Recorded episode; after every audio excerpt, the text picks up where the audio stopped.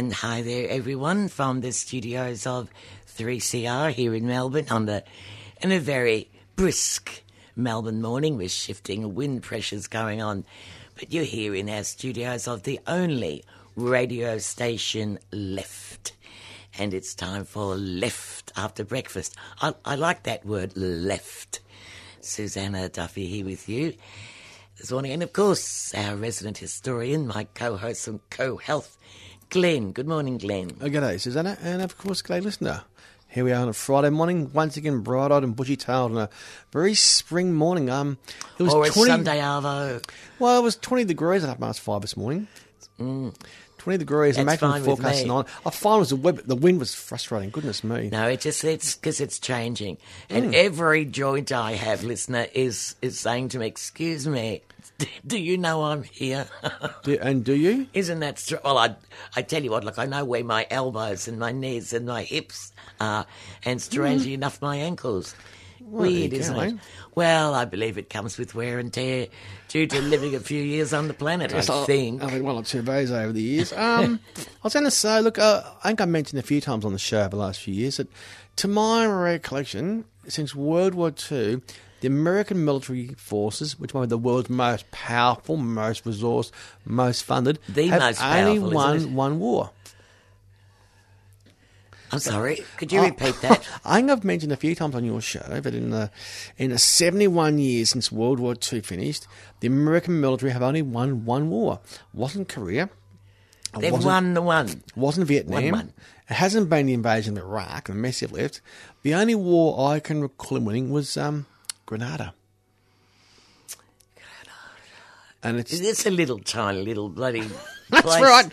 That's right. And it's on the Panama Canal or somewhere. Yeah, it's just off there. Look, it's it's um they invaded Grenada. It's thirty three years ago on Tuesday. Thirty three years ago, October twenty five, nineteen eighty three. Invaded Grenada, and they won that. Well, oh yeah. They did. I mean, they, they were they didn't know how to join because in '75 they had to uh, they had to flee Vietnam, and we saw in the early 80s, Reagan decided to um, send troops across to Lebanon to, you know, to counter the threat in the Middle East and stuff. And um, there was a bomb, oh, a truck bomb, which killed 268 Americans, American Marines. Where was this?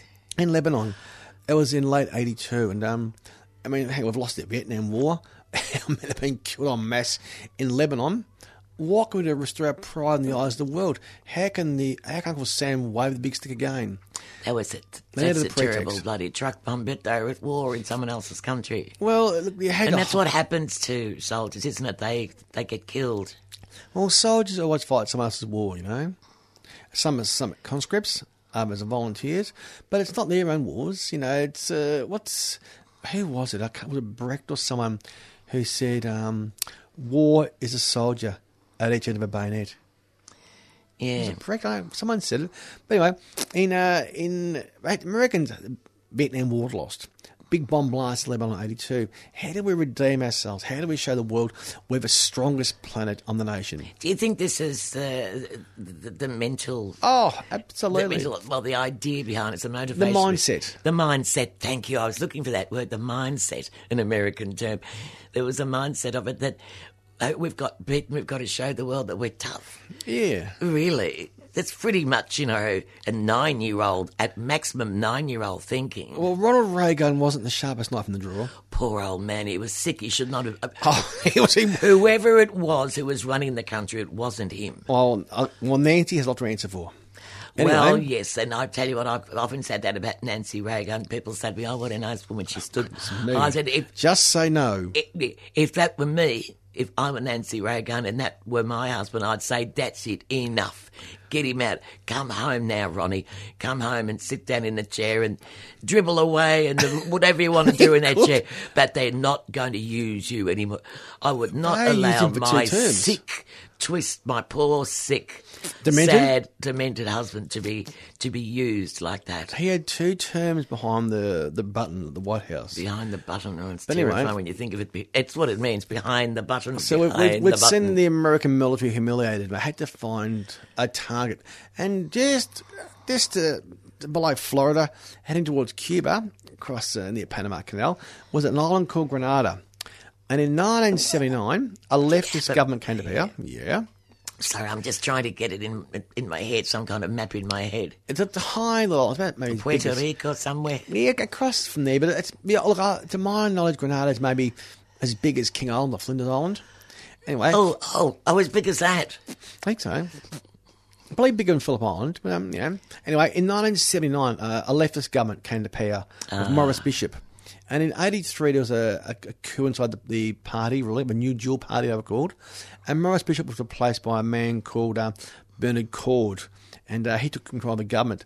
And this led to a bit of a. there's clashes in Grenada. There's protests against this, and there's violence in the streets. And Protests like we have. Well. Yeah. like here, for example. what we see on TV in America. Oh, the, oh, oh, no, they have violent things where people shoot guns and get mowed down and they bring in.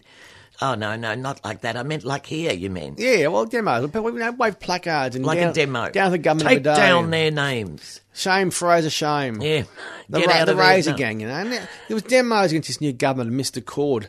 And uh, it's interesting that at the time, there's about 500 Americans working in Grenada. A lot more involved in the medical school in Grenada, trained doctors and healthcare workers. Anyway, the Americans felt, hang on, we've got some threats here. We've got to put our foot down. We will crush these Marxist hordes ah. in Grenada. So Ronald Reagan. I shouldn't laugh. This is terrible. It's true. On October 25, 1983, Ronald Reagan's US Army ordered 2,000 troops on the island. And the Grenadians, of course, they defended themselves. We're being invaded. They shot back. But the Americans had all the high tower, high power weapons, all the new technology. And in a few days, they, um, the US overran the defenders. But it's interesting that the US sure they had the technology and the men and the weapons, but they um they didn't have maps of the island. They had no maps apart from tourist maps, so they weren't sure where things were. So they were just wiping people out left, right, and centre because they didn't know who to wipe out. No satellites. No, well, it must have been very developed in '83. Obviously, they existed, but they might have been the high tech are. So they didn't have Google Maps to look up God, on, no, on, no. on their phone. No. Oh, well, I'm, just being bloody facetious and stupid. That was a foolish thing to hmm. say. I apologise. They had no maps of Grenada. They were sent to invade this island. 2,000 troops. Armed with God knows Adler rifles, Yeah. armed with all this stuff, and they didn't- tourist maps. and they had they only had the tourist maps, Correct. you know, to show you where Joe's bar was. Yeah, and- yeah, where to buy your tacos or you get your, your cevitas, you know. But anyway, 2,000 troops invaded Grenada on October 25, 1983. By the end of the week, there were 6,000. 6,000 American troops on the island. six thousand of them, but they've Yep. won by now. Well, they had to sort the place out. They had to really insert themselves, you know. And the government collapsed and the US government was put in place. Strangely enough, the government says These things happen. And Ronald Reagan claimed it was a great victory. He said it was the first rollback of communism since the start of the Cold War. He said it was the first rollback of communism since the Cold War had commenced. Poor man. He was a poor man, but he had the power. And he had his finger on the bloody button. He did, and that's a sad fact. So this is the only American win in a military conflict, to my knowledge, since 1945. The invasion of Grenada, Grenada 6,000 heavily armed US troops with old maps invaded an island about as big as King Island to stop communism. and they succeeded. Well, it'd be pretty strange if they didn't succeed. They succeeded. I, I remember um, that just made me think I, I shouldn't laugh because it's not funny. This is a dreadful thing that happened. yeah. Um, but I, I just sort of remember Bob Newhart, The name rings a bell. Keep talking. an American funny man, really. Rings but a bell. his um, his forte, what he did was he, his act was he'd be talking on the phone to someone on the other other end, Yeah, yeah. and that was that was Actually, how phones work. it was like a monologue, and he'd be on the phone talking, and you didn't know who he was talking to for a minute or so till you woke up. But he was uh, uh, this big general in World War Two, and he's telling his troops that they're going to go in France and free them from um, the fascist hordes. And he said, "You might see your maps are old, but don't worry about it. The you know the hills are still the same. Now look in. Now Lord. look. Now now now." Now just unroll your map. See that there, buddy? Yeah, right, good. Where it says Gaul, that's where you're going, and you've got to turn left. You know, I just old maps. Well, You gave me a blank look then, well, I I had Gauls all of France. France is Gaul. and Germany as well. Was Deutschland? I think Most Deutschland of was Germany Gaul. yes, it Oh, was. Saxony. No, it was Gaul. There was no Ish. when when the map was marked when the ancient Romans had the Yeah. maps called Gaul. Most of Gaul was in Germany. Um, uh, the Teutoburg Forest fi- fi- fiasco, when the Romans were thrashed not to within an inch of their life, but massacred every last legionary Yes. down. That was in Gaul. It wasn't in Germania. It was in Gaul. I thought it was Saxony. But they didn't have a Saxony. Okay. Not according to the Romans, it was Gaul. But I'm saying when you think of old maps, I'm just wondering. I'm sorry, I'm going, God, of course, because I, Ah, I thought it was hysterically American funny. maps? Bob Newhart. I hope you remember Bob Newhart. Remember, I remember him talking on the phone once um, to Crazy Wall, who was in the New From World. Walmart? Crazy Wall, who was in the New World and, had, and had this invention called tobacco and you put it in a bit of paper and you roll it up and you put it in your mouth and you set fire to it. He also had this crazy idea Hmm. called turkeys. Crazy wall. Crazy wild. Well, look, I'm sure I can dig out. Perhaps if I have a look on YouTube, though, he was. There might be something of Bob Newhart. Did he found Walmart? I don't know, but I get a lot of letters, uh, lots of emails Yeah. from with sending me Walmart vouchers. Pity I'm in the wrong country. They're the biggest employer in the USA. Are they? Um, and they're all on food stamps, aren't That's they? right. There was um, there was some. I was reading recently. There was a recent court hearing of some the American legal system, industrial system, where they decided Walmart had to pay the minimum wage to the employees, and the deal was yes, if we, we'll train your staff to a certain level, and when you're at a level, you get minimum wage, and maybe five percent of the workforce have been trained.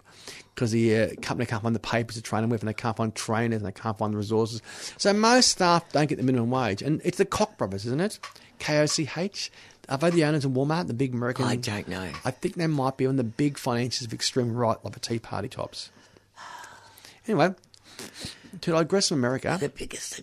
Did you say they're the largest employer? Walmart is the largest employer in America.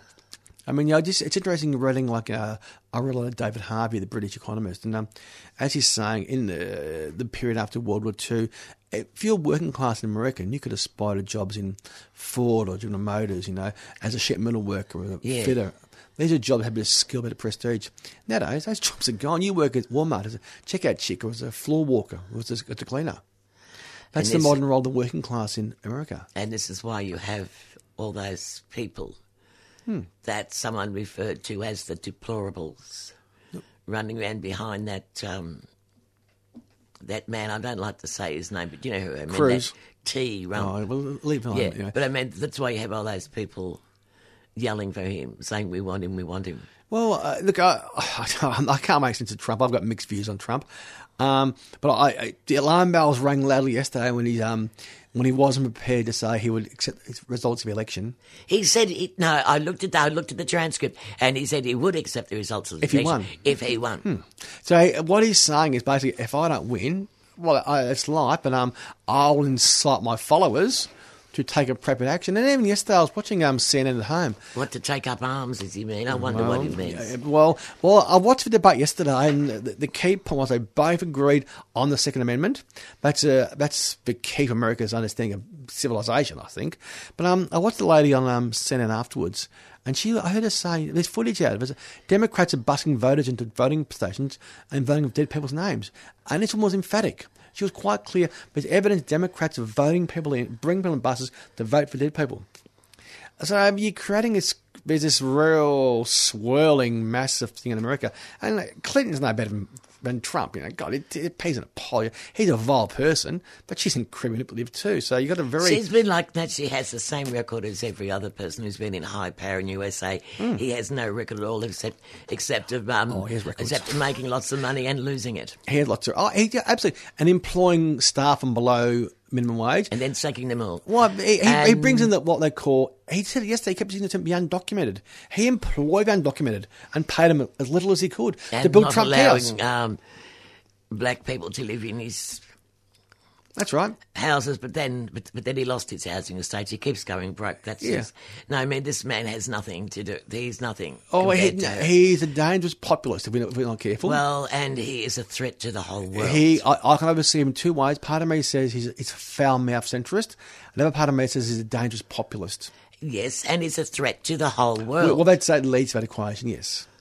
Because again, but look, you know, when if he wins, Australia will fall in line. Well, it's a reality. Americans voting's not compulsory. You got two really unpopular candidates, and what's also scary, there's a, a We're big. told they're unpopular. Oh, I don't think we'll have a huge voting turnout. You'll, look, you'll get the look.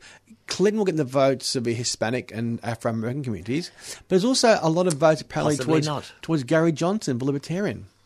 He's another roving nutter. Yes, but these people won't, won't get anywhere.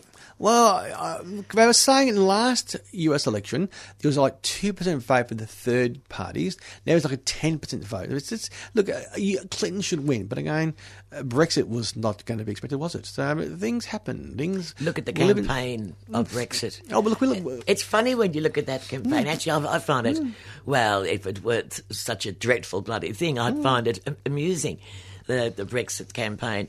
I love the pic- those buses they had running around saying we spend, you know, what, 740 million um, um, on immigrants. Wouldn't that be better off in the health service? Things like that. People look at that and said, yeah, well, that means we have to vote to get out of Europe. Yeah, and they did. But, but there was no. But the, it was a meaningless message, and it was even more meaningless than on than on first sight, because no money uh, went into the National Health Service, of course. But It's been decimated but the last but I 40 mean, years. yes. Yes, so there's no money going into it, and spending any money on, on immigrants had nothing to do with being part of Europe. Anyway, Immigrants and, Mavis and, Lane. and that incredible post that I, that I saw of all these poor bloody refugees swarming across. I think it was Hungary, and Yeah. they've come through, and there's looks, and there's hundreds of them, yeah. all pa- and of course the cameras. There's a photo taken from the front there, and you see them, and they sort of fade off into the distance, and the crowd gets bigger and bigger and bigger and bigger, and there's all these poor people surging towards hmm. you straight into the camera, and that bloke with the blonde hair, the buff head, saying, We have to get out of Europe now and stop this. And that had nothing to do. People looked at that and thought, Duh, if I don't vote Brexit, all these people are going to come here and take my English way of life. and take take my jobs and my wife. a few days ago, we were up at um, the Hume Weir. Look at the Hume Weir. And Ben went to Bonegilla migrant camp. oh, yes. And um, that's an amazing place. It's fascinating. Yes, it is, but but Bonegilla. I've um, you know, I, I must confess that I haven't been there, and well, I should. We were there Tuesday. A gold coin admission. Uh, they've retained what they call Block 19, Block nineteen, which is part of the Bonegilla camp. It was over 300,000 immigrants between the late 1940s and early 1970s spent time in Bonegilla. My, well, refugees, a lot of them. That's they right. were refugees.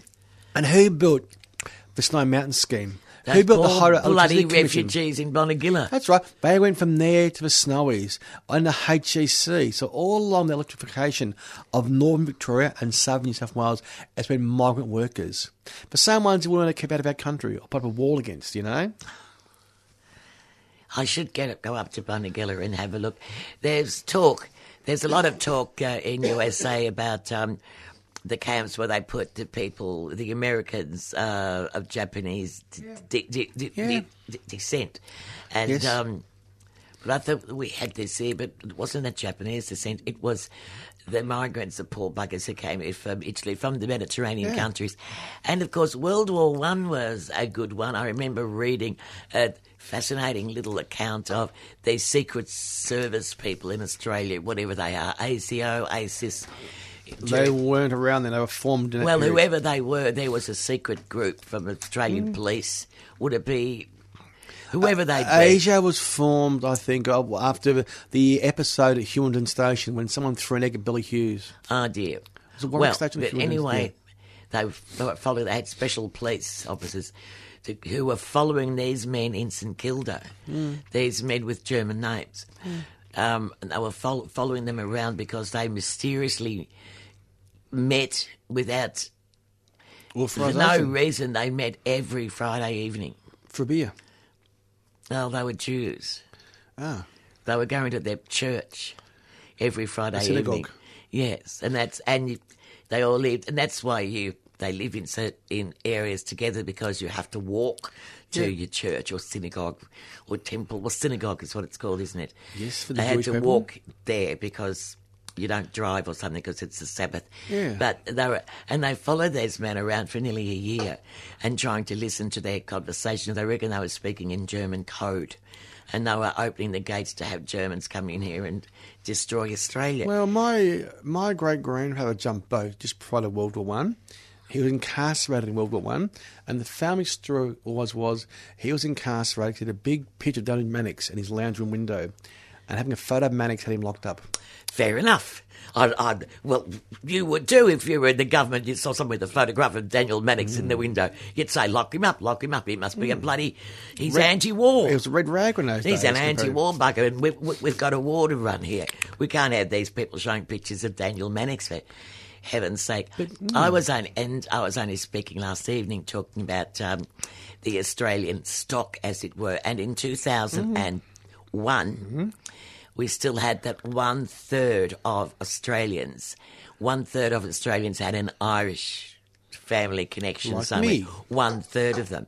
But what was also quite startling to me when I found out that another third of them had a German Oh, connection. I got, I got two. I got two thirds. in fact, yeah, and the other third were mixtures of sort of That's me. and the other third were mixtures, you know, from the islands around Great Britain and from various I've parts part, stuff, parts in, in, in Europe.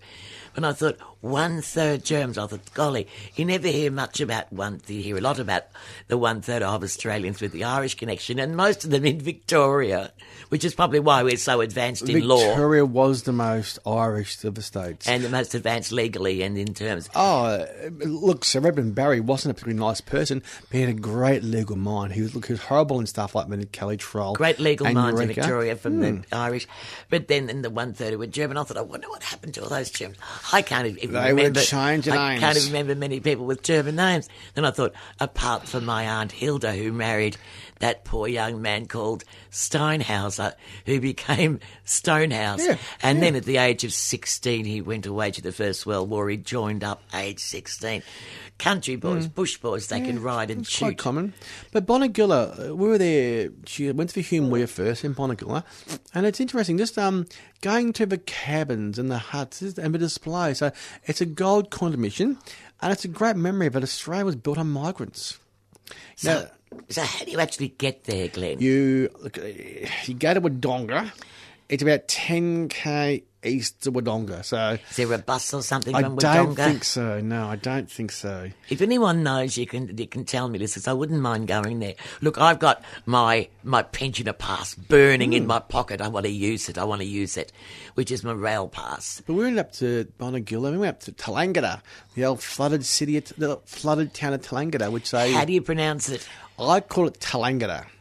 It's funny that that I would say Tallangatta. no, it's Tallangatta, but it's Coolangatta, isn't Um, it? What about Yackandandah? It's pronounced Yackandandah. We spent. We're in Yackandandah. Yak's a lovely little town. Look, it's a lovely area around there. It's, it's um lovely scene. It's in the high country. Yeah, but I want somewhere to go that's on public transport, like the rails. Well, that's not that I can that I can access Well, maybe if having. I was you, I'd email Bonegilla and say, okay, I'm a PT user. How can I PT from Melbourne to Bonegilla? I'm sure they'd say you'd catch the train to Wodonga. Then how from there? That's the, that's the paradox. There must be a bus. mm. So what's between Wodonga and Bonegilla? There must be a town along the way. Uh, no. No. Yeah, Wodonga's huge now. Wodonga's enormous. It just yes, it's spreads all very. Wodonga. But even the Wodonga side's enormous. It spreads so far out. It's just it has grown a lot since I was a kid. The last forty years, it's grown enormously. So you're about I don't know seven eight k on the east. You go out east of town. You turn down. East? The, yeah, you're heading out towards Tallangatta and Corryong. Yeah. Head out there, and you go a few k, seven k out. And you turn left about half k down the road is No good telling me that I'm not driving. Well, just past Bonegilla is, is the Hume Weir. And again, uh, and uh, we were also up in Mount Beauty. Um, You beauty. uh, you, we went past Mount Beauty to, to Bogong High Plains, where the HEC used to be, the Hydroelectrical Commission. And who sold that off? Mr. Kennett. And there's a lovely little holiday village there, which is set up by the HEC for its workers. And Mr. Kennett sold all those things off, you know. These are all the sort of things that have been gone with privatisation. So, not good privatisation. So, so, so, so Yes. is this? I'm sorry. Can you tell me what it was he sold then again? he sold the SEC and the HSC. The HSC was the Hydroelectricity Commission, but set about using the waters from the high country to help power electricity. You had the coal mines in Gippsland, and the water up in the in the high country in the HEC around Mo, Mount Bogong, Beauty, Mount, sorry, Mount Beauty, the Bogong High Plains, Dederang, those areas. It was all privatised. All those jobs disappeared from the HEC and the SEC. I think AGL owns what's left of it now. Who owns it? AGL. Sorry, who? AGL. AGL. Yeah. Who's AGL? One of those big multinational power corporations. My power comes um, from Texas.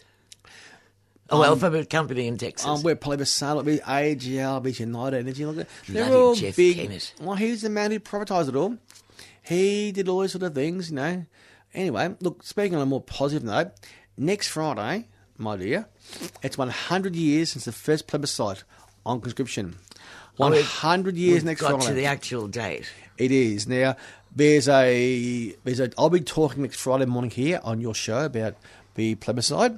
That evening at six pm at the Brunswick Library, Emeritus Professor Michael Hamel-Green is speaking on conscription in Australia. If you would Well, like he to go, should, he's had first-hand experience of it. he has had. If you'd like to go hear Michael speak, it's at the Brunswick Library from 6 pm. There's Eventbrite tickets which are required also. Oh, do you, Yeah, I know. have, do you have to, do we have to use that dreadful bloody place? Yeah, I know. Well, I, I thought I was just cover all bases. But nine. You Should have asked me. Uh, look, I would have set up a very simple system for you to use. To, I, I didn't organise it. for- well, you should have mentioned who is organising. Say, get on to me, and I would set them Okay. up. Uh, look, I've set up a number of very easy ticketing systems on people's websites, so they don't have to use this Eventbrite and pay money. Anyway, well, we're not paying money. We uh, obviously the organisation is. We're not to get in there. So it's next six pm Yeah, next but it costs Friday money to use at the. Brunswick Library, mm. and that's Michael Ham- uh, Emeritus Professor Michael Hamel-Green speaking. And on Tuesday, which is the twenty fifth of October, which is the thirty third anniversary of the Grenada invasion, Neil Cole's new play, 1916, is coming out at the Mechanics Institute in Brunswick. It's about um, Adela Pankhurst and Vida Goldstein and the fighting conscription. So next Tuesday is the release of Neil Cole's new Planet campaign, and Friday's Michael's talk. So next week's a big week for those involved in opposing conscription in Australia.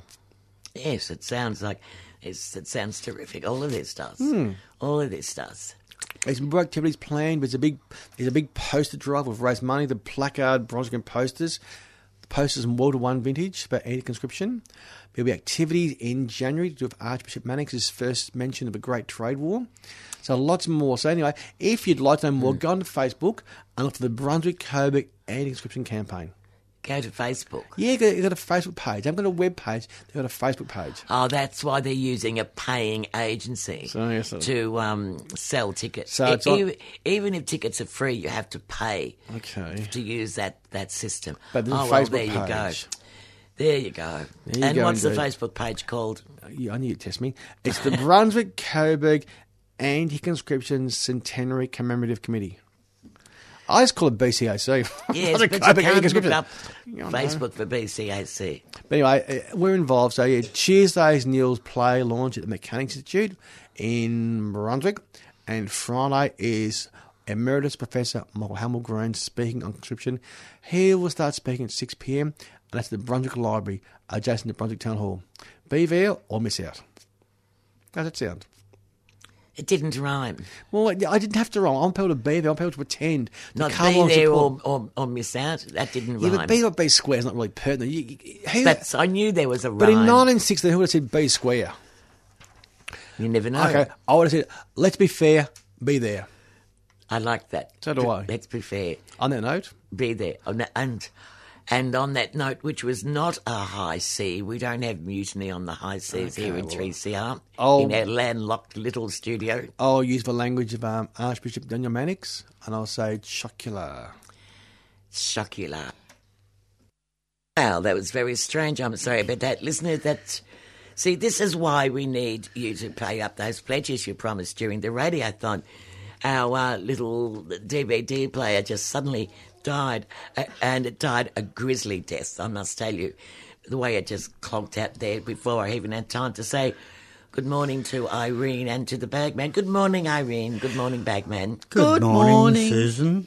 Good Miss morning, Irene. Susanna. Good morning, Miss Miss Susanna Duffy. I backed a horse called Captain Duffy. Did you? Did we? Yesterday, paid twenty-one dollars. Oh. I think it was what's today? Friday. I think it was Wednesday. Yeah. Captain Duffy, twenty-one dollars. I had to have five bob each way on that. Ah, well, I would have if I'd seen it. right. I And should good morning, have told listeners. Yes, yes, you should have, have, have told me. You should have told me. So, sorry, listen, I'm just passing around some fan mail. But- Anyway, good to see this uh, this week, Susan. The building unions have slapped a construction ban on the site of an historic Carlton pub, which was illegally pulled down, demolished over last weekend. Now, the Lincoln Inn, I think it goes by a different name these days, but I used to drink there quite often when Not I the was. Lincoln uh, Inn, is it? No, no, uh, No, yeah. it, whatever it was, was in Leicester Street. That's right, yeah. Yeah, I remember the place. Whenever I was kicked out of the John Curtin or You'd the go to the- Lincoln Hotel, I'd go around the corner uh, to the Lincoln. But uh, these uh, cowboy developers have moved in, and despite uh, not having permits to pull the building down and uh, exposing everybody to asbestos, which was in the building, um, you know, you're lucky you have unions. You're lucky you have unions like the CFMEU. We bloody hell, we are lucky. And did you see that there's asbestos on that site? Exactly. So they pull this bloody site down. Listen, listener, if you live anywhere near there, within like a five mile radius, get yourself into hospital and Well, get it's a big yourself checked. Yes, It'll very big wind. Yeah, eh, yeah, look, I'm, at the moment I'm having my background checked to see if I've come into contact with asbestos in my childhood. So apparently there are people presenting with early signs of, well, trouble from asbestos. That we could have come across it in, in our childhood, and I, and I think we all did, chucking balls at the shed wall and all the dust flying off. That's right. We had sheds made of as big mm. sheets of asbestos. Oh, yeah, it was everywhere. Mm. Everywhere. But anyway, that's asbestos on that side. And do you see they was they were hit with a, a one hundred and eighty thousand dollar fine? Oh, Is that all? Be, be No. like, That'd be lunch. Be like. But that's uh, not the final thing. That is it? was Doyle's fine for them, but there's been appeals made, and now it Oh. That's looks like we're paying more. But I reckon they should just clean it up and leave it as a nice little park. exactly. Make sure that they don't build anything. They don't it. build anything there. Or this, or re, rebuild the same sort of pub. No, it'd be impossible to do that. I think. Um, so just leave it vacant. Uh, and you know, hundred eighty thousand dollars would be like getting slapped It's around the lunch. ankles with a wet tram I ticket. can't believe that that's like all having lunch. find. No, I think that's the fine That's, that that's could not be the final imposed on them. Yeah, No. I don't think Yeah. that's the final thing. They're Yeah. talking a lot Um, more than that. There was a pub in London, and golly, gosh, I forget the name, but it was an historic pub. It was a 17th century pub, of course, had listed on the register, and uh, some more and some cowboys, very similar to the cowboys here, hmm. actually pulled it down um, one Sunday, hmm. demolished it, and no one sort of realised until the Monday when they said, "So you." You have no, you know, you couldn't have done. Oh, we didn't know. They said we didn't hmm. know. We were just told to knock it down to build these flats, and they have been ordered to rebuild it. They're still in the process of rebuilding. It's been two years because they have to replace it brick, by brick, and they are have having to have bricks handmade, as was in the original pub. So they're making hand, you know. Well, it's going to cost them a hell of a lot more than they uh, expected. Well, the bricks maybe should be uh, made by the original brickmakers. Think about that. I'm sure there are people who make bricks in Melbourne. There would be, and, and I don't mean those friends of mine who moved into mud brick homes. I mean bricks. There are plenty. Uh, that site that um, John Elliott, Elliott Owen was it in, uh, in the old brewery? Um, In Paran, no, no, uh, in IXL. Carlton. In Carlton. In Carlton. Elliott, was it? In Carlton. Uh, just down from the Comrades Bar. There's a huge big site there. Was a beautiful old. Oh, I used to work there. Beautiful bluestone Yeah. stuff. That was knocked down. It's still sitting there as bluestone walls. They've got arrows in them. There Ah, are arrows chipped into those. So Made by know- convicts. Built by convicts. Golly. And they had the bloody gall. He had the gall to pull that down wi- without any, you know, But these people were actually stopped um, by work uh, safe and given a um, a stop order, and they came back the next day and done the same thing again. But the workers there obviously would have known, um, but they were being exposed to asbestos by Yeah. their boss. And and they were too scared to speak up. Too scared to speak up, not like um, building workers that are members of the CFMEU. Anyway, guess what it is, Irene? Council election time. Oh no! Tomorrow. didn't. Tomorrow? Yes, I'm And it- handing out some how to vote cards. Oh, are you? Oh. Yes. Well, if you're ever wanting to get into a bloodthirsty sport, um, council council elections are the best ones of the lot. Yeah, I'm ready for a now, fight. Now, I reckon vote early, vote often. Now, I can say that. Um, it might be against the law, and that's why you're sitting beside me here, Irene. Yes. Uh, but I say vote early, vote often, because more than 18,000 people have been asked to explain why they apparently voted more than once at a federal election. Um, despite heavy fines and the risk of jail uh, time for multiple voting, two people were marked off the electoral roll two times on July the 2nd. Eleven times. Eleven? Yeah, I was gonna say two. But uh, can you imagine? Eleven. Can Yeah. you imagine going up and wanting to vote eleven times? Well, they must been running around from different pla- to different yeah, places. but though. it doesn't matter where you go. There's, there's a queue that's a mile long. Um, so By the these, time you're in that queue, you missed out on the sausages. Yeah. yeah, that's right. But yeah, because they'd had to have gone to 11 different polling booths. Exactly. And lined up. They must have started in the morning and they had done it all day. Must have started very early in the morning. Anyway, um, 11 times two people, and guess what?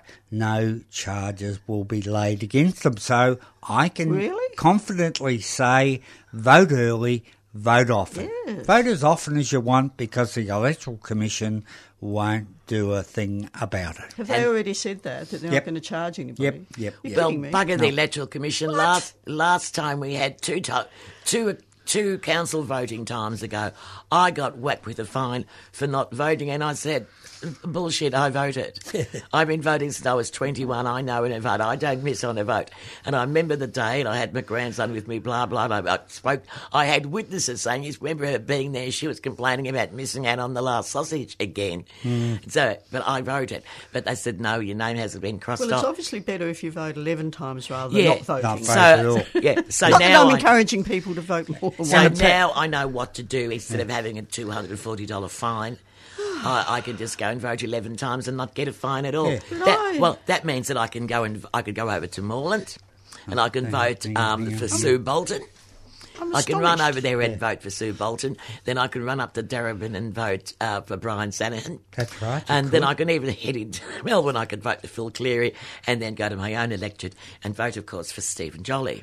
Yeah. Yes, who I'm handing out how to vote cards. And according to the Electoral Office, despite nearly 8,000 cases of suspected voting fraud at the 2013 federal election, not a single person was prosecuted for multiple voting, including those who admitted casting a vote more than once. So there you go. You're free. It's outrageous. Well, Casting your vote before swine, isn't it? that's right. You wonder how many people were sitting in the parliament at the moment Yes, because someone votes. voted 11 times Yeah. for them. yeah, and you know, I wonder who they were, you know, what side they were Well, on. Well, and there's some in there who are not on that many votes. Like 77. Well, I'm, uh, uh, uh, I must admit, I'm still scratching my head and scratching my bum at the same time, and I can do that. I can chew gum and walk you. at the same time. I've seen you scratching your Um, and we talk about Kimberly Kitching, Oh. uh, who has just been appointed uh, as the Labor Party uh, senator to fill. Yes, uh, and appointed is probably the correct word. Well, yeah. Um, you mentioned something elected. about yeah. Um, you know, even uh, the late Joan Kirner, former Labor premier and ardent feminist, couldn't untangle the personal and politi- political, and she opposed Kitching's bid for a western suburb seat in 2013. Now, take into account here, Irene, Yes. the Royal Commission into Trade Unions has recommended that charges be laid against Kimberly Kitching. Are you giving it legitimacy? yes. The Royal Commission against Trade Unions. Uh, well, no, the Royal Commission actually caught some people that were up to some shonky things, and it brought out uh, deals like the uh, Shop Assistants Union and whatever. But the Royal Commission has suggested that charges be laid against Kimberly Kitching and uh, and also um, Diane Asmar. And in the meantime, the Labor Party um, appoints her or um, uh, pre-selects her um, to go into the federal parliament. You know why? Why? Well, because the dear dear leader wanted her to uh, be pre-selected. And Oh. I know why. Well, Oh. apparently, We Oh. know, we know Tell- why people do get there. Yes, Oh, yes. Well, you better- Is this something you can say on air? because because they know something. They know where the body's buried. Yeah, that's right. And that's why they get these jobs because they look at that bloody Amanda Flintstone. What's her name? Amanda Uh, Flintstone. Vanstone. Look Oh. at the nice Tombstone. Remember that nice job, Blunstone, Amanda Blunstone. Remember, you know, she got a nice job as ambassador in Rome, where all the Italians laughed at her by taking every photograph possible of, of her eating. They thought it was very funny watching her shove pasta down her her rather large neck. But she got that job because she knew where the body was buried. Mm, if Vincent mm. Gair knew where her body was buried too, that's why he ended up in Ireland, for heaven's sake. And I'd still like to know about um, why Peter Reith got away with all his stuff because they know where bodies are buried. Hmm. Now, we're not going to tell you where the body's buried that Kimberly Kitching knows about, but just be aware. That's, Yeah. I can't say it on air. I mean, I've been sworn to secrecy, and Irene has told me that I'm not to say that. Uh, you can say allegedly, uh, No, but anyway, I can't in, even say allegedly. in 2012, No, Kitching was one of the motley collection, including branch stackers and spivs, that won power at the branch after Bill Shorten, as workplace Please, minister, Bagman. I put it nearly into him. No, well, Kimberly Kitching Spivs. was working at the Health Workers Union or the HSU when Bill Shorten placed the union in administration because it was all the shonky deals that was being done, and now we find that uh, uh, Bill Shorten uh, has apparently. Um, anointed uh. Kimberly Kitching uh, to the, a vacant um, Senate position. But So- he owes, you know that, you, you, you know how it works, Bagman. Well, apparently, apparently, um, Kimberly Kitching's partner, um, Andrew Landeryou, Is he back in Australia? yeah, back from Costa Rica. Uh, apparently, him and Shorten go back even further as Yes. part of the Labor right. Gang of Four, they used to call them, They uh, as they were sometimes known, which also included federal ministers David Feeney and Richard Marles. There Well, you go. there you go. Enough said. I can go back to scratching me bum and Yes. scratching me head at the same time. Say no more.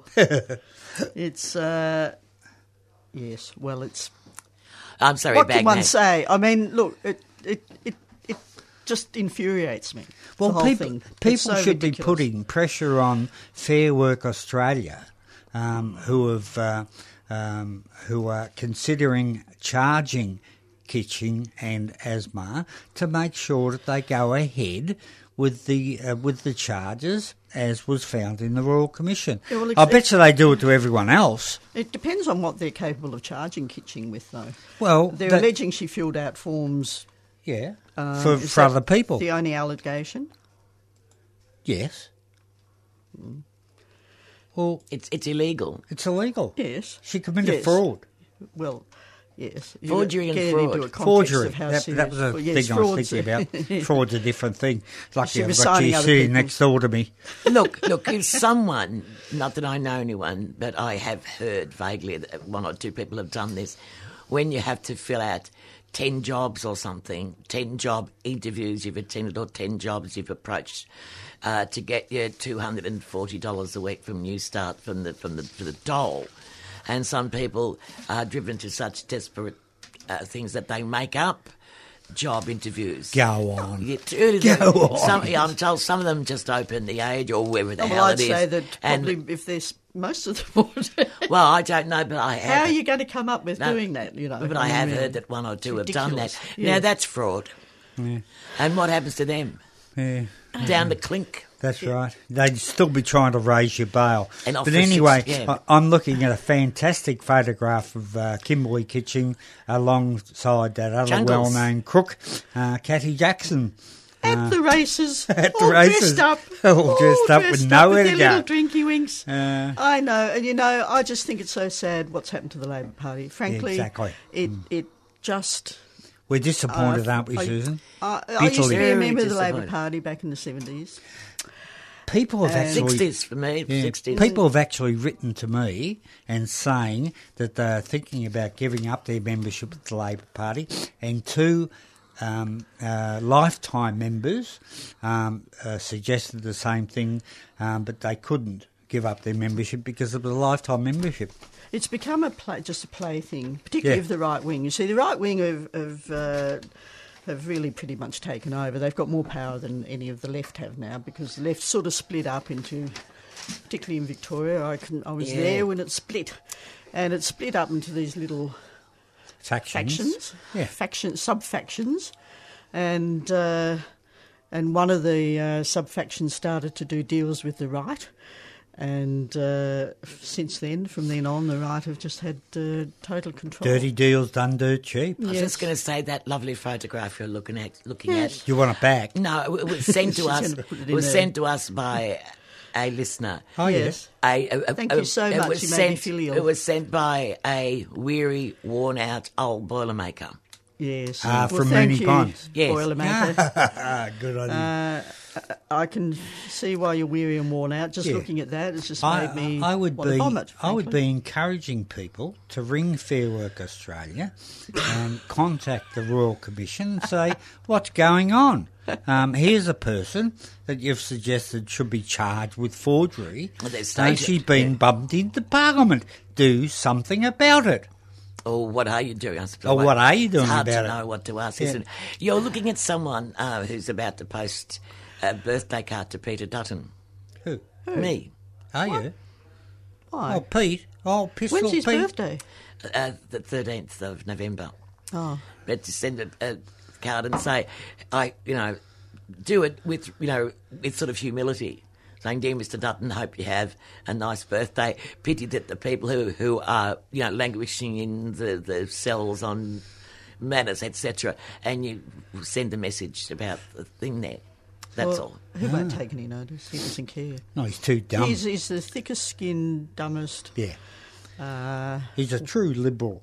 A These are the grandmothers liberal. against, you know, the he's, refugee. um, Um, I got a uh, got a photo on Facebook um, and uh, from a couple of people who crashed the annual security awards to highlight Wilson Security unforgivable Oh, involvement in offshore detention. Oh. they actually got onto the stage, Yeah. and uh, they presented Wilson Security um, uh, uh, an award for the excellence in human rights abuse. Very Uh, good. so what do they give go. them? Good on them. Should be more people like that. yes, Yeah. there Not should- Wilson Security. No. people that The, who, who presented the award? No, they they presented. It was a fake award. Yes, but who's But they? who, who's, who are the people Oh. who crashed? You're talking about they. Oh, I mean, there's a couple the of people? names here. I Oh. think um, uh, Bridget and Ruby. Oh, good on you, Bridget, Good on and, Bridget Ruby. and Ruby. Go. Good on you, Bridget and Ruby.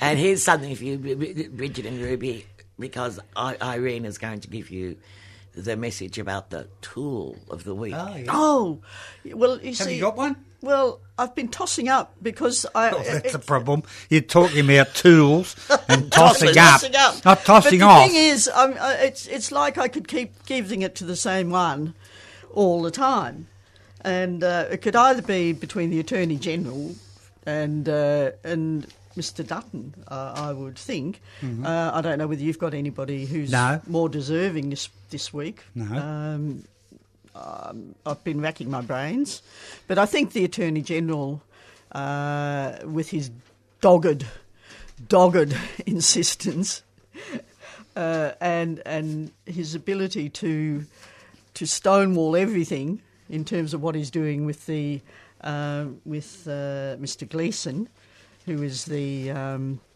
I'm going um a lot. Sorry, sorry, Solicitor General. Solicitor General, uh, and his he's one of your mob. Hey. He's one of your mob. She's not a solicitor general. No, but she's. In She that- should be. She's in a caper. I could be, but Remember, they wouldn't. Last year But we, would. we actually uh, wanted to run her for the president of the uh, Collingwood Football Club, didn't we? Oh, well, look, you know, I, I must say this. Uh, I did go and see, I did go and have a little discussion with um, a certain official at the Collingwood Football Club Oh, Eddie. about it. No, it wasn't Eddie. It was the next one. And uh, I must say I was very disappointed because I was given a bit of a talk about how they needed people on there on the. This wasn't last year. This was a few years, about four years ago now. How they want needed people who could make mon- bring money into the club That's all that matters. and it wasn't going to be me. Uh, I was putting myself forward as a pretty basic Collingwood supporter who spent a lot of time in the outer, but then became a member, but uh, has always stood around with uh, yakking away to all the ordinary old Collingwood supporters, not sitting up in any special part. And um, so I was very disappointed in uh, in that response from Collingwood. Uh, that uh, they like they want need people on the board who can bring money. in money. I have thought again about running uh, again Yep. uh, on a people's ticket. Well, Um, be be be afraid, Eddie. Be very afraid. because you even named your dog after him, Mr. McGuire, isn't it? wouldn't have been Mister. but um, no, I didn't burden the poor dog with something like that. Look, I don't mind. I don't mind Eddie. He's a very personable person, and he's done a lot of things for Collingwood. Pulled it out of the mire when he took over, but I do think it's gone too far. In terms of now, if you go, um, if you go to after the game, if you want to go, you used to be able to go upstairs at the Collingwood Football Club and players Piss come on. out and everybody, had, yeah, and we'd Yeah. all have a chat and Yeah. you could afford it um, because they were running it.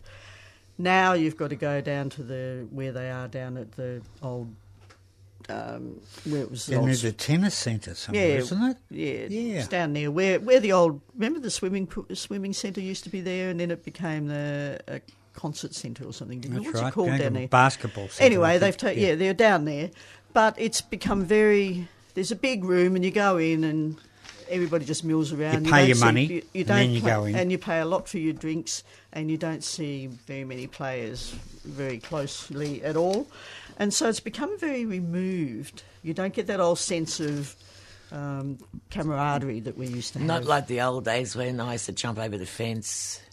I used to jump over the fence at Arden Street when I was still 35 because I got so used to it because I lived across the road uh, it was in the only way, Dryburgh Street. you knew in. I, I, I didn't realise there was another way in. I just couldn't. No, I used to jump over the fence of the swimming pool and then over into Arden Street. I used to have just to never got out on- of the habit. beer can. I used to have to stand on the old, Beer old can. beer cans, the ones before they used to crumple. Remember those big Yeah, the ones? big har- steel one, the yeah. hardy Yeah, ones. yeah. I used to stand on those in the outer because I that- was so 'cause you couldn't short, see.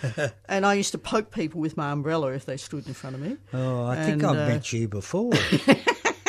I remember getting hit over the head by an old lady uh, many years ago. Well, I wasn't old many years ago, and I'm She actually wasn't an old lady then, and she's not an old lady now, baby. no, mind you, I'll be 73 on Tuesday, so 73. Yes. Not out. 73 not out, That's pretty still good. going. Oh. Yes, it is pretty good. It's not Yeah, bad. well, It I didn't expect to get to this point. we're all hanging by, uh, hanging in there by the Our skin of our toenails, teeth, yes. by our toenails. Yes, yes, Uh, but and we've uh, we've had some medical problems, all of us. we all have in the last and, uh, uh, two years or so. Yes, one of the fan mail letters I looked at this morning was addressed to all of us and said, I hope you've all recovered from, from your ailments. we have. And I thought, gosh, that is, it's all of us, isn't it? Yes, we're all so I tell chipper these what. I days. tell you what. Um, get, getting off the sub- subject altogether. Um, I went to a fantastic uh, theatrical performance last night of Matilda, the musical. Oh, it was absolutely Yes. fabulous, and what a what a show of talent of those young people um, who. Uh, were in the program. It was absolutely fantastic. Up, we were up there in the bleachers, um, up there in the finger stalls, um, and uh, it was a great show. I really Yes. enjoyed Well, it. I recommend it. now you've said that, I must uh, uh, uh, tell people Neil Cole, and you may know Neil. Yes. Oh, yeah. Yes. He's got a new play starting at On, Brunswick. on your birthday, I believe. yes, and I've bought a ticket to go on my birthday, uh, and it's about um, Oh dear me. it's about. There's somebody shouting at Yeah, someone, some- there's Um, a fight or something outside, listener. Someone goes- has, hasn't paid their dues. Uh, it, it goes back to um, Susanna, you know. It's all right, it's all right. It's calmed down. You know what? Have you seen? Uh, have you seen what it's about? Now, what's the program It's called? about Or- conscription, anti-conscription thing. It's and, anti- and Ah, yes. it's got conscription. Vida Goldstein. Yeah, Ah, yeah. It sounds fantastic. Well, it's not her, and actually, it's supposed it. to be No. good, and it's got a choir singing. and where's it on? It's on at uh, Mechanics Institute Mechanics Institute. in Sydney Road in Yes. Brunswick. Get tickets. I'm going Tuesday night. Oh, do I have to share a theatre with you? Yes. All right. Okay. You're such a sweetheart, know. Bagman. Uh, he was winking when he said that. I get it. I, uh, I You see. winked I at see her. you That'd reading. nice. I see you reading the fan mail before, and uh, there was a lovely description of me by uh, I love one it. of the people. It, it fitted But you to we, a we, T. we're not going to read it We're out. not going to read it out. Oh God! it No, no, no. I like No, the bit I about don't- the face that your He- face no, you've got. he's going. one of those- don't encourage. No, he's one of those supporters of uh, United uh, Patriots front, and he's Yeah, so you can understand what it was. That's right. Okay. Okay. Yes. Look, it's nine fifty nine. You've It been is. listening to Left And they're- After they're Breakfast. Beating at the door. Oh Yeah. no, he's in. Let's he's go out in the same old way. Why not? Dare to struggle. Dare to win. If you don't fight, You lose. good morning from Left After Breakfast.